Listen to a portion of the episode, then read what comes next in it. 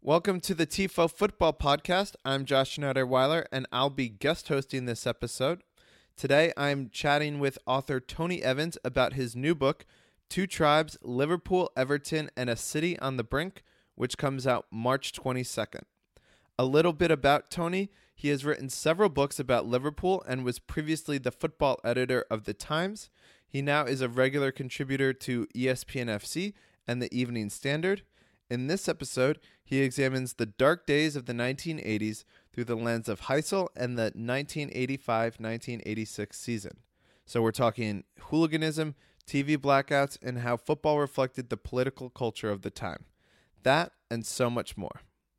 But before I play the interview, don't forget to check out This Football Life, the show I normally host for. Last week's interview was with Kieran Dyer, and here at TIFO, we're giving away 10 of his books away for free. So listen to that episode and hop on the TIFO website to see how you can win one of those books. So, without further ado, enjoy my conversation with writer Tony Evans. I'm here in Pimlico in London with Tony Evans, uh, author of the the new book uh, Two Tribes, which is coming out in a couple weeks. Uh, Tony, how are you doing today? Oh, I'm great, thank you. Snowy London. It's a, a fantastic place to be this time of year. Yeah, you must be. You feel right at home, you know, with all the Liverpool weather coming coming with you here to London. Well, the funny thing is, Liverpool doesn't get that much snow. Liverpool's a very windy city because you know it's uh, you're on the sea, and the um, and and the big weather patterns kick over the Welsh mountains and dump on Manchester which you know it works for me. Um, uh, but like Liverpool's not a cold city, and it's not really a, it's not not a snowy city. So London's a much colder place, believe it or not. Even though it's in the south in the winter, it gets warmer in the summer. That's it. Yeah, well, uh, uh, let's get to your book, uh, Two Tribes, which I, I just f- uh, finished reading yesterday. Uh, really, really nice read. Tell me, tell the audience what, what's your book about?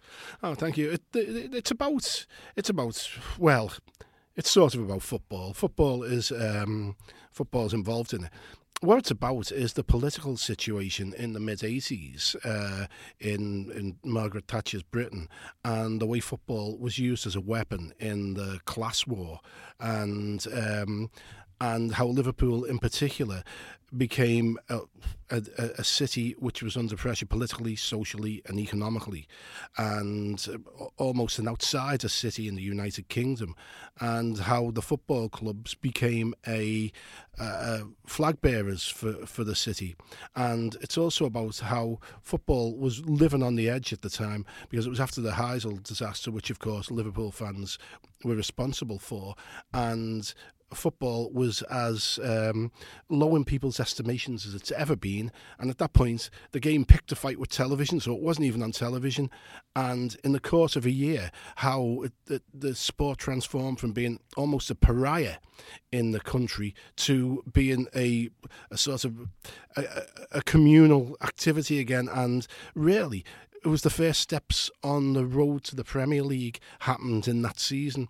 Everyone talks about Hillsborough's the the disaster that was the catalyst for the Premier League, but the real catalyst for the Premier League was Heysel, which is where this book starts at essentially at the final whistle at Heysel. Well, let's start there at Heysel. Uh, can you kind of just describe for those of us like me who didn't live through it and are a little bit too young? What was it like in 1985 uh, before Heysel and then right around that period, and the kind of uh, you know describe? I mean, you were uh, you were at Heysel um, yeah, yeah, uh, and maybe a little bit of just your own personal experience from that. Well, the, the 1985 in particular was probably the most violent year. Uh, well, 1984 to 1985 was the most violent period in my life, and not not me partic- particularly, but for Britain, it was such a such a troubled year.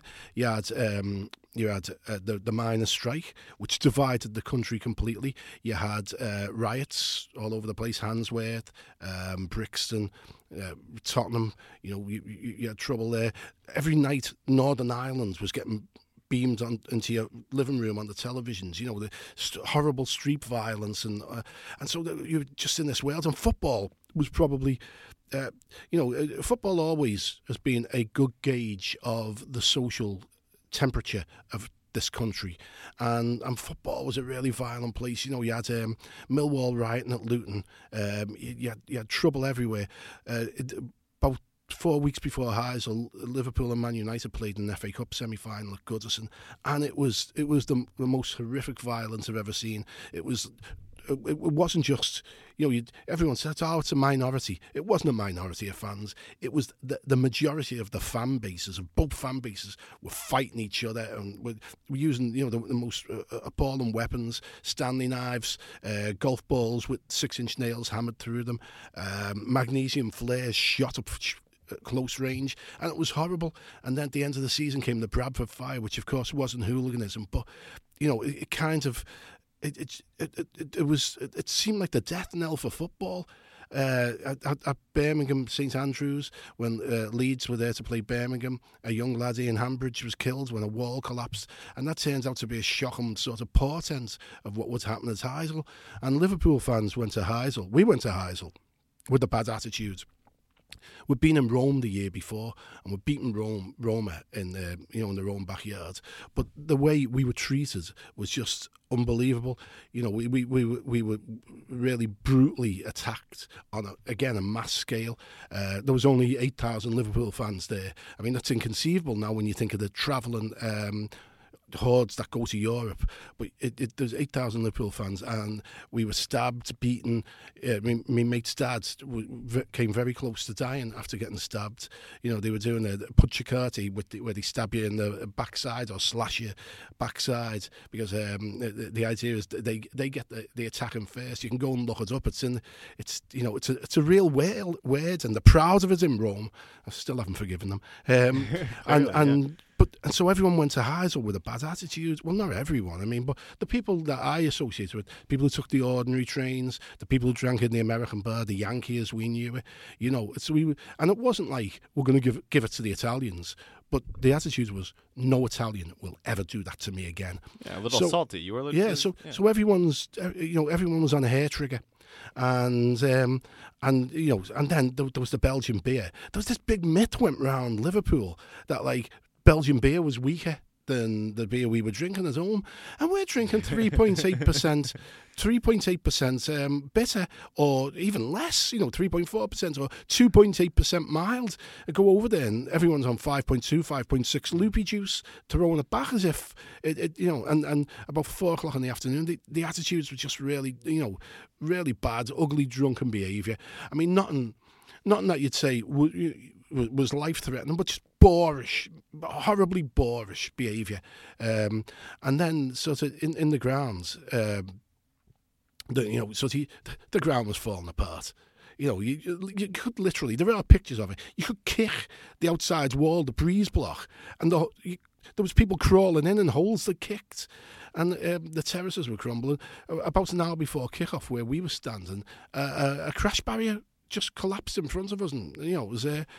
And then, uh, I mean, people were just streaming into this neutral section next to us, and uh, you know, I go over there, had a look around. There was a bit of fighting. Nothing you'd think was nothing that was unusual for the time. You know, I was, I was wandering around, you know, just uh, looking, and, um, and I got back into our section, and then it became apparent something really bad had happened, but we couldn't tell what had happened.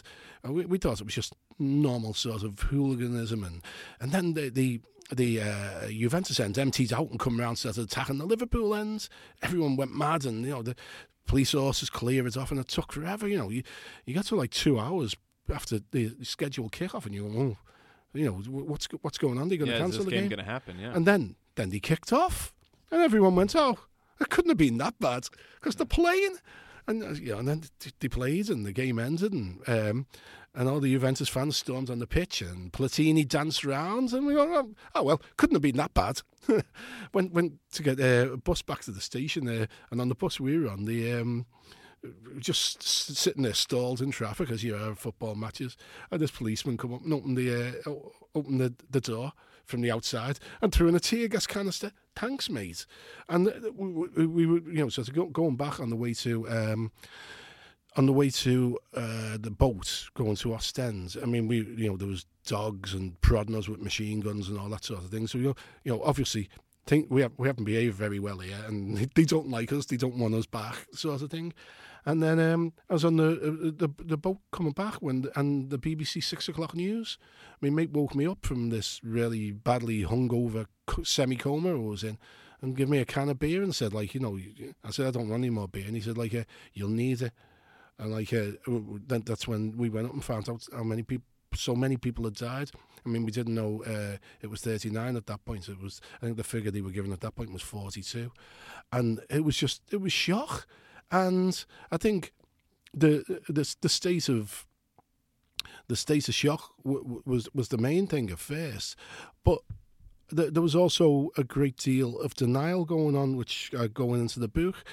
But I think part of the problem is Liverpool have been under so much pressure and so demonised so badly as a city by by the Conservatives and by the Thatcher government that we were used to being criticised, uh, uh, having the finger pointed at us and abused, and we we we sort of washed over us, and and I think that's part of why there wasn't in some quarters enough responsibility taken for what happened to Heysel. Well, I, I want to get to that responsibility uh, because I, I, interviewed Bruce Grobbelaar uh, last, uh, I want to say July or August or mm-hmm. September, mm. and w- we spoke about Heysel, and uh, you know he he uh, just like in your book he talks about how he wanted to quit after, and mm. um, but that led to him going on this like fact finding mission, mm. um, mm. and I just he told me, and uh, like I'm not reporting this as fact at all, that you know he said that it wasn't just Liverpool fans and that it was actually perpetrated by a bunch of uh, fans of other clubs. And I was just curious, as you're one of the few people who can actually like answer this question for me. Did you ever hear any other rumors that like there were other uh, other fans involved in this? Uh, I mean, oh, the, the, Liverpool chairman blamed Chelsea. You know, it was it was ridiculous. I'll tell you what, we were a very left wing fan base. Uh, the, the, National Front, the right wing movements, they did very well recruiting around the grounds in the late seventies and early eighties. And again, I talk about this in the book. But in Liverpool, Liverpool's a very socialist city, a very left wing city. Most of the Liverpool fan base were left wing, and we supported overall, in general, the uh, the city council, which known as the Militant City Council, we supported them. This mythology that somehow right wing elements infiltrated us and caused this trouble in Heysel, it's such an outrageous lie. Bruce, actually, you need a fact finding mission when you go into anything Bruce had said, because um, he he can be a little bit liberal with um, uh, uh, his reminiscences. There, there was no way, if there would have been any right wingers there, anyone from any other teams, they would have been singled out. And I'll tell you what, there would have been more trouble with them than there actually was with uh, Italians. You know, it, it never happened. It was Liverpool fans. It was purely and solely Liverpool fans. It was drunken Liverpool fans. And when you look at the pictures, I mean, Peter Hooton, who I was in the band The Farm with in the 80s, and, and Peter still carries on the band and he's um, and uh, does lots of work for supporters organisations. But Peter, I've quoted him, and he's 100% right. When he saw the pictures that were in all the papers, it was clear. We knew all the people involved. We knew who they were. And you know what? Anyone who tries to throw the blame in any anyone else's direction. There, it's outrageous like. And so, so eventually, uh, you know, after Heysel happens, Margaret Thatcher gets involved. I mean, uh, today in this day and age, I, I, don't know that that would happen, but you know, it did back then. And so, do you think it was a little heavy-handed of her to get involved? And and if so, do you how do you think she should have handled it differently? You, you know, Peter Reid said it in the book. Uh, the Heysel ban wasn't about uh, football. What was about is Liverpool. Liverpool was the um, was the, the city which was most troublesome to Thatcher. This is a city that Margaret Thatcher's cabinet discussed, uh, managed decline of at cabinet level. They're actually talking about a, a, cabinet sitting there saying, right, let's withdraw resources from, the, from this city so the people have to leave it and it'll be less trouble to us. And that's inconceivable. And what she did, as soon as it was Liverpool, boom, was right on it and used as a political uh, statement. She actually said, she said, you know, these people are intrinsically violent. Look at the records in industrial relations so she was acquainting strikes with Heysel, and and uh, essentially she lumped us into this enemy within thing, um, and. Uh, again, Peter Reid and Neville Southall were very, very good on this subject, and you know, and, and essentially they said, and they, they, they were the ones who, in sporting terms, you know, and, and they've got perspective. They know it's the least of it. But in sporting terms, we're affected most by Heysel. Everton lost out because of it. They, they, they, never complain about it. They say the bigger issues. People lost their lives. You know, uh, we weren't the victims, and they're very, they're very clear about that. But what, but what they say, this was an assault on working class culture. Football at the time was the biggest manifestation of working class culture in Britain, and Margaret Thatcher was out to destroy working class culture and working class unity. And this was another weapon that she used to destroy it. And also, it made attacking uh, the Militant Council, Liverpool City Council, which was the only one in the country that were resisting the extremes of Thatcherism, it made it easier to uh, blacken their name for the rest of the country. Yeah, you. I mean, uh, you you mentioned Everton uh, didn't really. I mean, they were the ones most affected by the ban. Hmm. Obviously, mm. not by the the event, but by the ban. And I'm quite shocked that they were. I mean, that you know they're equally devastated in the book, but they didn't seem outwardly angry at. I don't know, just the way that how unfairly treated uh, they felt that they might have been. Uh, it, it was quite shocking uh, when I was reading it. Uh, was it quite shocking uh, to you at the time, and just uh, that Everton kind of seemed to rise above uh, uh, the ban? Well, I mean, I think uh, the thing for them is they realise that bigger events has happened, and, and the debts. I think the the debts were a, a, stunning thing to us all. We weren't expecting, you know, anything. Like, You don't expect. You go to a football match. You go to a football match for fun. You know, it's it's it was great entertainment. Even in those dark days, in the uh, when when the stadiums were falling down and hooliganism was rampant, but you still had a great time at the match and you didn't expect people to die. And they understood that first and they understood that it, it, I mean, a lot of a lot of people who actually went to the games and and um, and sort of experienced the way things went understood that it almost could have happened to anyone in that stadium. It didn't happen to anyone. It happened to us, and there are reasons why it happened to us and, and why we behave that way, and we need to take the responsibility. But Everton understood, and Everton fans as well as Everton players understood that there, there was nothing.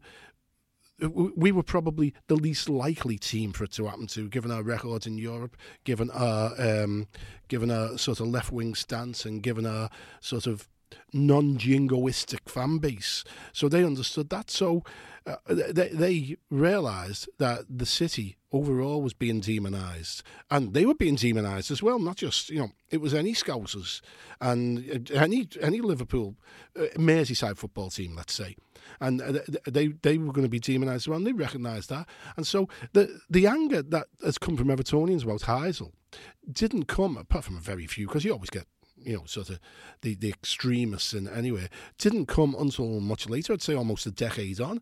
Evertonians at the time understood that there was a bigger need for solidarity between the two sets of supporters, the two sets of players, the uh, the the city overall, and and they were very conscious of that. I think that comes through particularly in what what the Everton players say. I mean, it, it's it's uh, but for them it was a very difficult book to to, uh, uh to to help me with because it's not a year they want they remember with much affection for obvious yeah, reasons. Course, yeah. But but they they they were they were very good and they were very clear on the way they thought and the way there was no sense of self pity from them because they knew that uh, there were people who had lots more to uh, to feel sorry about because they'd lost their loved ones, and they were very very conscious that the, the events at Heysel didn't just blacken Liverpool Football Club, it blackened everyone in the city.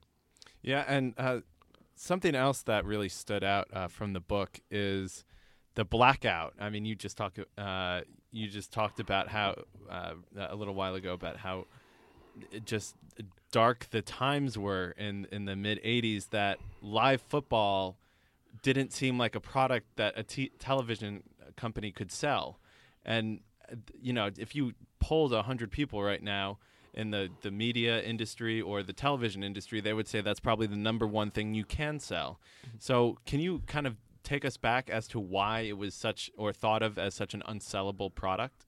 Well, I mean, people thought it, it was a it, was the game of the, the lower classes. I use a, a quote in it from the Sunday Times. I think what is it there? A slum game watched by slum people in slum stadiums. Well, thanks Sunday Times. Yeah, it's brilliant, and and that's the way it was looked at. There's a there's a, a, a I loved. Um, uh, Mark Bright, when he was talking about what it was like to be a footballer in the early 80s, he said, Oh, you know, you weren't on television. He said, So, you know, people didn't recognize you instantly. He said, So you'd go out. He said, and you'd say to the people, say, What do you do for a living? He said, oh, I'm a footballer. And so they'd recoil. It's, you know, he said, It wasn't just, you know, the fans, it wasn't just hooliganism that people thought was, you know, uh, gauche and ugly. It was, it was actually players themselves. And he said, He'd go out and he'd say, You know, he'd be sort of uh, chatting up the young ladies. Oh, what do you do for a living? Oh, I'm an accountant. Can you imagine that now? You know, it's um, and it it, it, it was the, the, view of the game was completely skewed from where it is today. Uh, the thing is, live football on television always sold.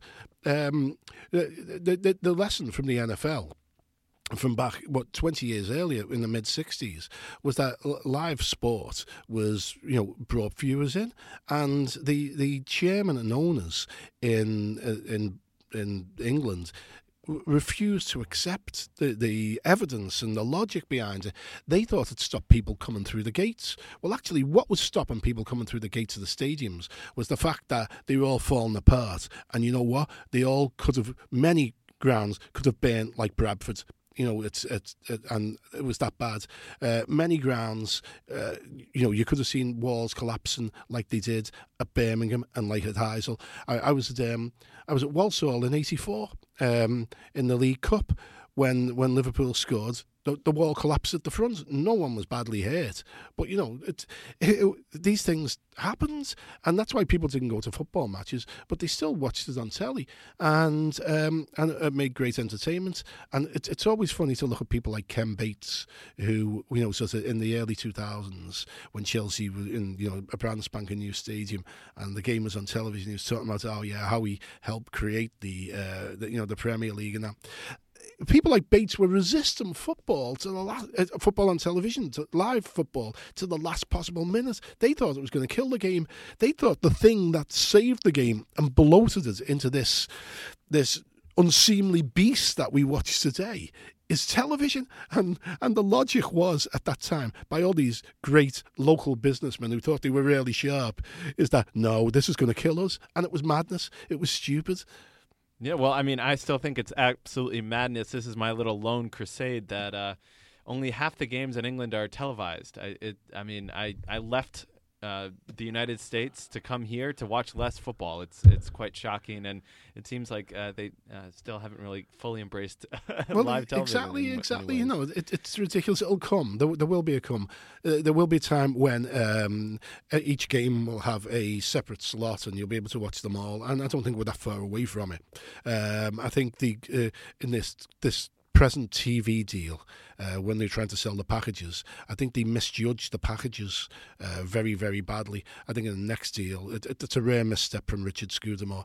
I think in the next deal, they will address that and we'll see almost every game live on telly. I think from, you know, if you, if you, you can work through the slots and give each game an individual uh, slot from Thursday night through till Monday, easy enough. And, and I think that'll happen. Yeah, I mean, uh, we're talking about like five, six years down the road, but mm. I mean, it, it, by that point, I don't think they'll have a choice um, no. with how many competitors there I think are. you're right. Yeah. Uh, but let, us get on on.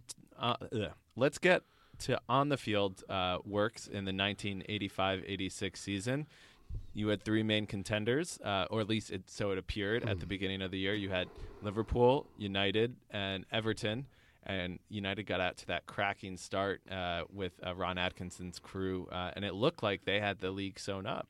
Uh, you know, we're talking about as they enter the new year, they're flying high, and you're a Liverpool fan, so you're close to the action. Did you did you think anyone had a chance?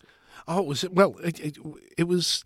You started off the season, and they went on that ten game winning start in the league and you know that well, that's not good. And then uh, then they had a couple of draws. They got to game fifteen. I always remember we were away at Coventry where we'd had some spotty results there over the years. I mean, I remember getting beaten four 0 there. It was um, it was a, a, very depressing day.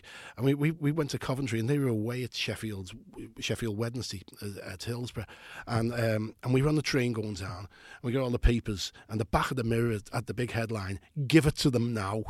You know, and um, you know, sort of runs boys, you know, on, you know, sort of on the way to the title, and we were we were steaming, and we got to um, we, we, we got to Highfield Road, and we won two 0 and they got beat at, at Hillsborough. And there was, at that moment, you thought, you know what, we're going to hunt them down. It's quite interesting because Ron Ron was very good to me for the book and talked a lot about it. And he, he was saying he was always conscious that they, they, you know, they couldn't maintain the, the, the good start. But the most interesting person about them was Steve Nicol, who was brilliant. Uh, one one of the most clear thinking football minds I've ever dealt with.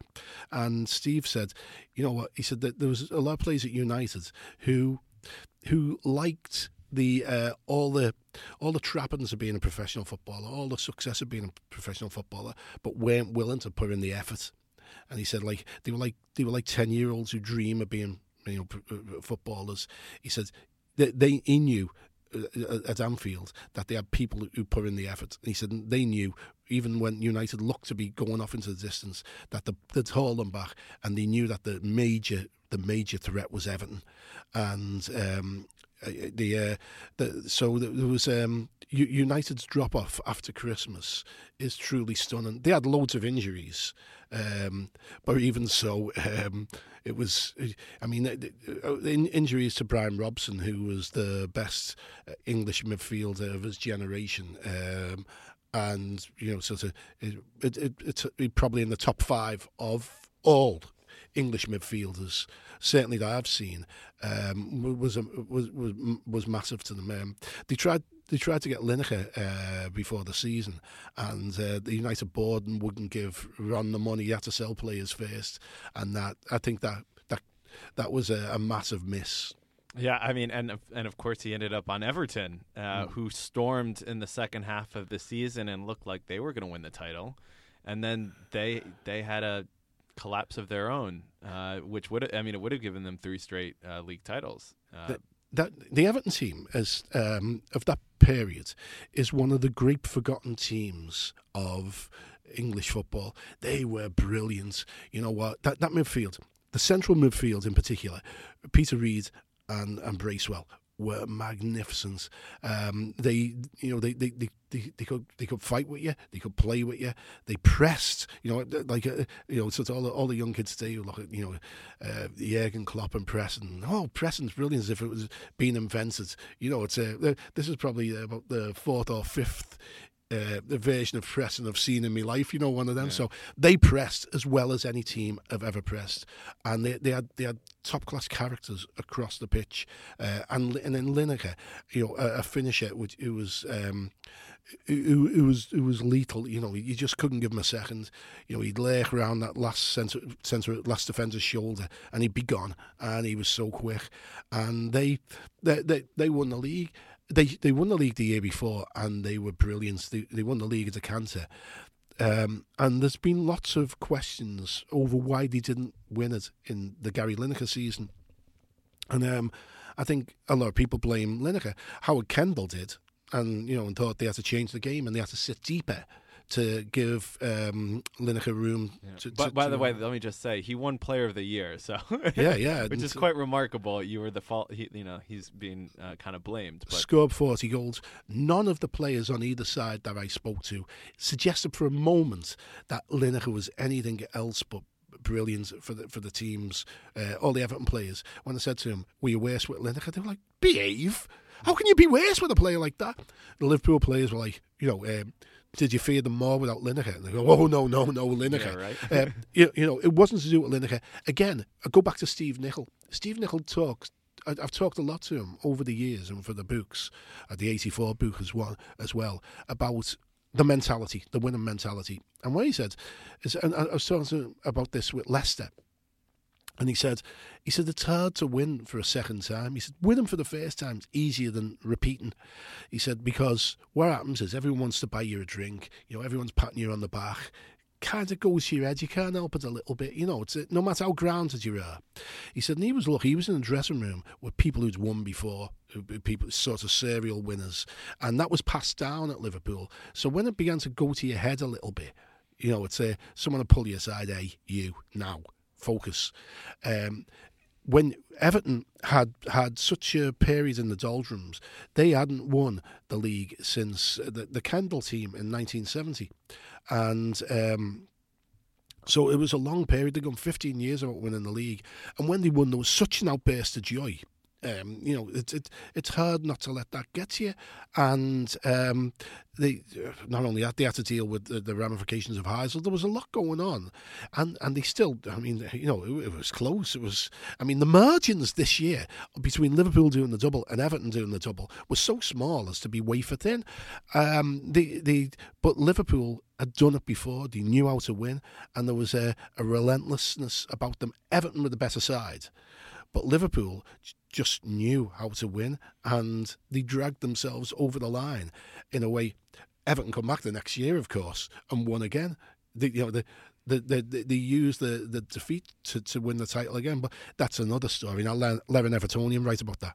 Yeah, exactly, exactly. Well, I mean, and now uh, you know Everton would uh, dream of you know going every 15 years with the title. yeah, yeah. and, you know they haven't won uh, since that '87 team, so um, uh, or at least you know the Premier League. Not, yeah, yeah. Uh, it's uh, well, no, it's been a, a, a, troubled time for them. I mean, you know, it's uh, 95 since he last won the cup. Long time, too long for a club like Everton. Yeah, exactly. And but was was there a turning point, uh, or when when you talk to you know the players, was there a turning point uh, for either Liverpool or Everton that really stuck out as that's when they won the season, or? There, there, were uh, there were quite a few turning points in in a sense. Uh, I think for Liverpool, there was an away game at Tottenham and uh, on the Sunday, and the weather was appalling. It was really it was a cold winter lots of games got called off, and there was a big fixture backlog, and uh, we, we we played we played there against Tottenham, and it was a grim day. It was one of the coldest I've ever been, and um, and I, I spent a, a, winter in New York, so it uh, yeah. uh, it was it was it was it was icy, and we weren't playing well on the pitch. We give away a goal early on, then come back and equalise, but looks as if it was a draw, and. Um, and then sort of very very late on Ian Rush got, got on the end of a, a, a, sort of a through ball from the midfield and went through and scored. And that for Liverpool, I think, was really, really crucial. It was at the moment where you go, you're just about to write off the title and go, ah, well, you know what? Yeah, they've won it again, right? Next year. Let's think about next year. And then, boom, the surge of belief. And that, that was a, uh, you know, they, they, they all talk about that day. And of course, for for, for Everton, uh, there was that uh, awful last week for them. Um, Oxford, Oxford was the, the, the night for them where the we were playing at uh, Leicester and they were playing Oxford, both teams fighting relegation. We kicked off 15 minutes earlier, we're 2 0 up, you know, sort of early on. And, um, and then Everton couldn't score. Gary Lineker famously left his, his boots at Goodison um, and, uh, and had to wear new boots and that that you know sort of he he blamed that afterwards. Uh, uh, but they, they they had a very bad night in front of goal that night, and, and, Oxford beat them with a very late goal, and that was that was a killer blow for them. Um, uh, they, I mean, they had a lot of injuries too. They, you know, sort of Reidy was out for a long period of the year. Derek Mountfield, who was one of the great uh, underrated centre halves, you know, he, the year before when they won the league, centre half, he scored he scored ten goals. You know, it's um, you know, which is just ridiculous. Yeah, I mean, yeah. he had a hat trick. Yeah, um, yeah. you know, uh, that's I mean, almost unheard of these days. So you know, I mean, they they they, they lost good players, but I think, um, yeah, the, the, the, there were moments. I mean, uh, when you when you look at those sort of um, runs at the end of the season, there was um, Liverpool had twelve games left, and they were uh, ten points behind Everton, and um, they they after the derby and they went to the dressing room, and um, Molby said, "Yeah, Molby said, he said, they said, okay, there's there's there's 36 points left. You know, we we've, you know, we can get 36 points. That's all we can do. Get 36 points." He said, oh, "Well, we didn't get 36. Said, you know, we only got 34. You know, what a run! and you look at Everton's run, and under normal circumstances, you'd say it's a brilliant." It's a brilliant finish to the league. I mean, you know, they, they lost at Luton, but I, I mean, they, they they still won the vast majority of the games. Had you know a couple of draws, and um and and lost one in the same run. It was just that Liverpool put together a, a, a phenomenal you know sort of stretch of games, which I mean it, it's given that this was a side in transition with a first year manager in Kenny Dalglish, it, it looking back, uh, the more I read about it, the, more I, couldn't believe it. But again, going back to Steve Nicol saying the winning mentality, I'd grown up obviously watching Liverpool, and there was a there was a sense of no, we're going to win the league because I don't think until that night at Leicester, the penultimate game of the, the league season, we actually thought we were going to win the league. But you know, we always thought, you know, it'll be closer than it looks. It'll be closer than it looks. Yeah. now that you mention it, uh, when you were going back and you know reading all these countless articles and books and whatnot about the events, is there anything that you know surprised you? I mean, since you lived through it, was there anything that like really was like, huh? I didn't even realize that. Like, um, I think the the the uh, the, the consistency and how good the teams were in the backlog of games and the small number of players they used, which you took for granted then, and now you're like, whoa, we don't need a squad rotation. And everyone's oh, oh, we need a winter break. We play too much, you know, and all that. You know, these boys were, these these boys, the workload they had was unbelievable. There was, um, I was looking at um, some of the months in, in March and April, and I think um, there's something like in in April, I think Chelsea played once every three days. You know, it's unbelievable, and that, that's what really shocked me because I've forgotten about it. Because they had this full members cup which uh, was the creation largely of Ken Bates and um, and Ron Noades, Crystal Palace's chairman, and they created this full members cup. No one went to watch it; it was a joke. But uh, on the Saturday, Chelsea played, and they were still in contention for the league. They they were in, still in contention for the title. They, on the Saturday, they played Southampton away. So you know it's a uh, played Southampton away, and on the Sunday they played the full members cup final against Man City, which they won five four in a, a, a, ridiculous game of you know sort of, but they played two games in two days, and then you know I mean, and I've, I've forgotten about that, and I've forgotten how ludicrous it was. And they they went and they, they, they lost. They got got beat shortly after by West Ham, and then they got stuffed by um, QPR and you know, and that was the end of their title ambitions. But you know, it's um, they they, they going into the last six weeks of the season, last month of the season, they still had the possibility of winning the title, and they they, they kind of give up that possibility to play a full members cup final. Mad. Incredible and back to back days. What is this like? You know, seven seven year old like youth tournaments. Come on. um, well, uh, you know, we'll we'll save the eighty six final for people that want to read your book. Uh, you have uh, some memories of that, which I found very interesting. But uh, a couple uh, quotes that um, really uh, really interest me uh, interest me as well. Uh, one at the end of the book, you said, "quote The city, the club, the supporters have changed. It has not been for the better." Uh, can you explain why you don't think so? I think the uh, the, the, the city has changed considerably. Um, it's become more of an English city. It was very um, very sort of still culturally Celtic back in the 80s. And uh, it's, you know, it, it's people have forgotten the city's roots to Ireland. Uh, there's a whole generation growing up who, not, not all of them, but too many of them think they're Englishmen we're Scouse. Stop it. Um, and it, it, it's it's also changed uh, physically, and I mean I see that because I've lived to you know sort of going home, sort of living away and going home for so long. Uh, what what's changed about it? It was uh, you always knew you were in Liverpool, and now it's it's you're going to this like the Liverpool One shopping centre and you could be anywhere in the world. You know, a lot of the restaurants, you, you could be in Tokyo or New York. Um, the, the sense of, uh, being Liverpool, um, uh, it doesn't feel like it once. That, that's only because I'm old and because I remember it a different way. To the kids now, they'll they'll see it as as you know, that, that it, uh, sort of there now will be my 1970s and 80s. So it's um, so I suppose it's a bit childish, but I think it's changed. I think it's uh, probably when I wrote that, uh, it was it, it, was written a couple of years ago. Uh, I've been gratified since to see a growing. The, the the politics is developing again amongst the young people. There was, I mean, the, the I took a lot in the book about the Militant Council and um, and the, uh, the the stood up to Thatcher. They they got voted on a platform of jobs and services And they continued to do that.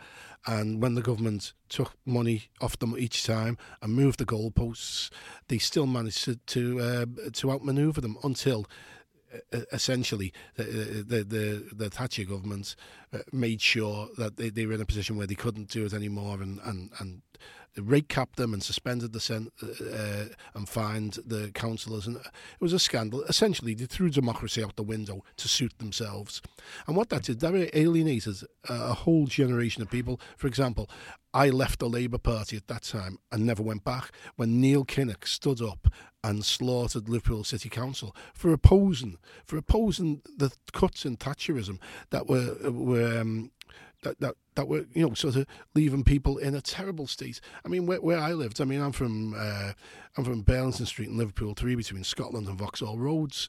We, we lived in tenements that were de- deteriorating into slums. The city council knocked them down and built semi-detached houses for people with gardens. People around us, people from our backgrounds, had never had anything like that.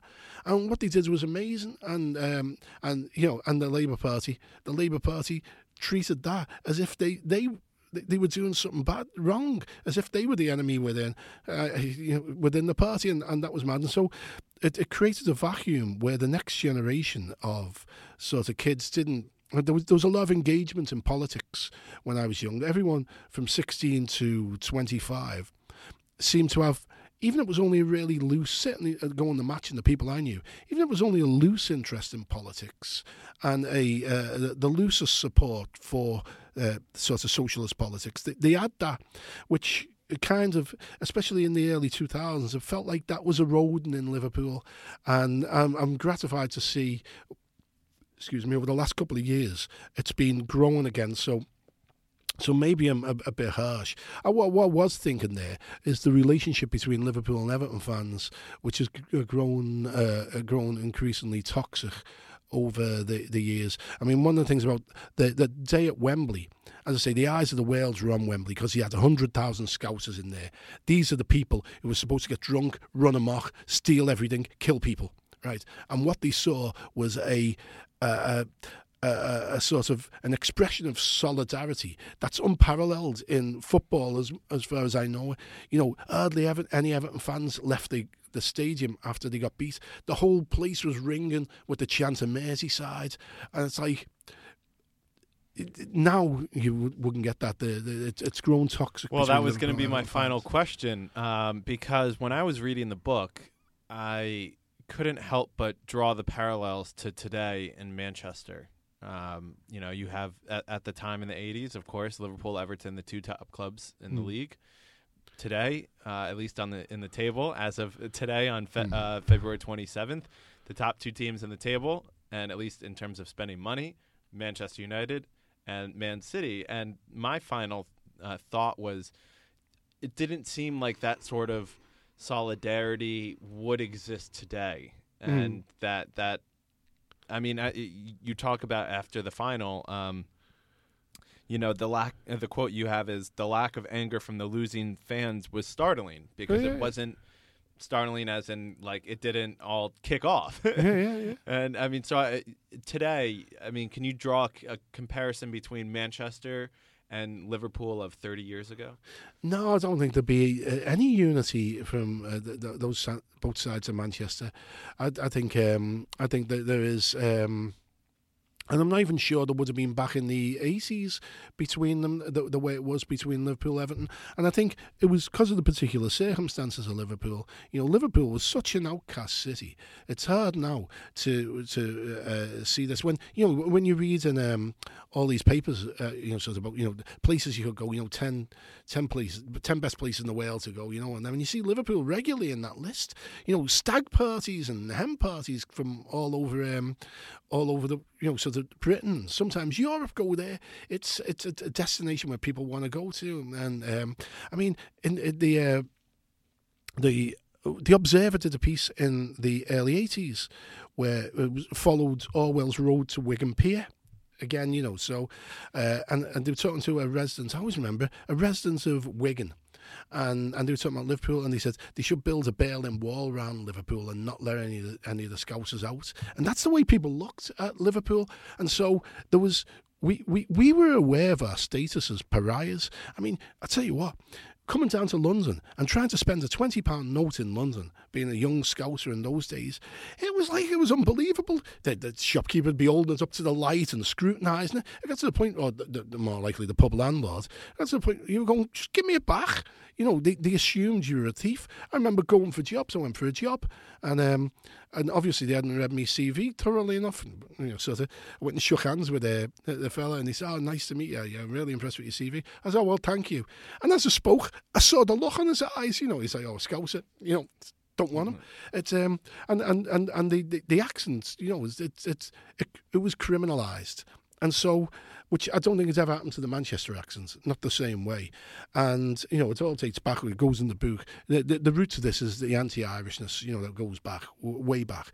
Um, uh, but so the, the, I don't think any other city had quite the, uh, was quite as alienated.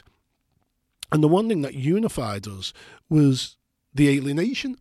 So even if we were, I mean, Liverpool unusual in England because again at, in the 80s when Sam was talking about you know of the, the, splits along religious lines were deeper. The Orange Lodge marches in the city you know around July the 12th was always a very fractious time.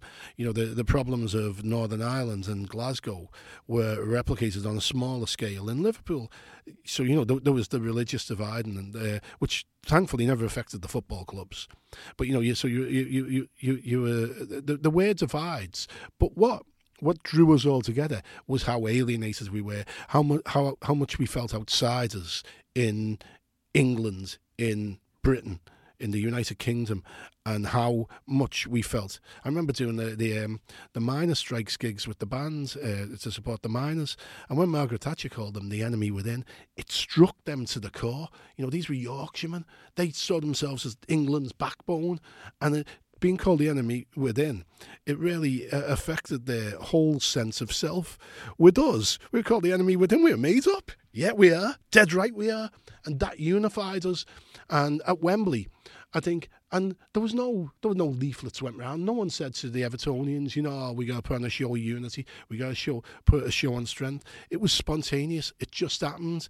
They instinctively knew as a group of people, a massive group of people, more than hundred. I'd probably say uh, in my estimate, there would be probably 120,000 people in Wembley that day. You know, it's um, um, it, it, it was packed. All these people knew just instinctively and emotionally that what was needed was to put on our best face for the world to show them that no matter what they think, we weren't the vermin they believed we were. We weren't killers. We weren't. We you know sort of we we weren't you know sort of these rabid monsters that we were being portrayed in the press. And you know it's all in the book. The the the, the press cuttings from the, you know sort of the things they said about us. Uh, uh, uh, you know, it's I mean unbelievable, really. Uh, uh, the, the, classic demonization of your enemy. You know, taking the humanity away from us. Well, you know what? On that day, it was a football match, and there was a huge expression of our shared. Our, shared culture, our shared beliefs, and our shared humanity. And no matter what the world would thought of us, we were going to show them that we weren't like that. We were just normal people. And that's what Wembley was about. And I look back on it now and I, I look back and I wonder myself if I'd been on the receiving end as a Liverpool fan, would I have been so magnanimous as the Evertonians were? Um, I'd like to think so. But they, I mean, it's, and I think uh, Evertonians might not want to read this book. I think I mean, uh, uh, uh, Oliver Kay from the um, the Times, good, good friend of mine, read one of the early versions of it, and he come back to me and he said, um, he said, it sounds to me like you're an Everton fan after reading this, and I think the heroes of this book, in many ways, are Everton and the fans, the the the people who lost, but not only lost with dignity, lost in a manner that restored restored the the um the, the dignity of a city, and which confounded those who would only see us as left wing agitators who were capable who who would kill people over a football match, and you know what? Shankly, Shankly's life and death statements is always taken out of context. It was a joke, and it became his party piece. He never thought it was a, a matter of life or death football because he was too human and too too good a human to, to do that. But you know what? That day at Wembley, it- it was shown that wasn't a matter of life or death. And what was more important was our friends, our neighbours, our city, and the Everton fans put in a put in a show of defiance and strength that is truly remarkable, and not just in football, in life overall.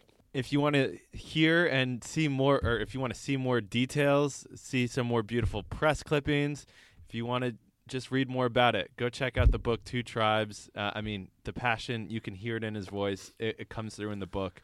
So go buy that. Tony Evans, thanks for stopping by and chatting. A pleasure.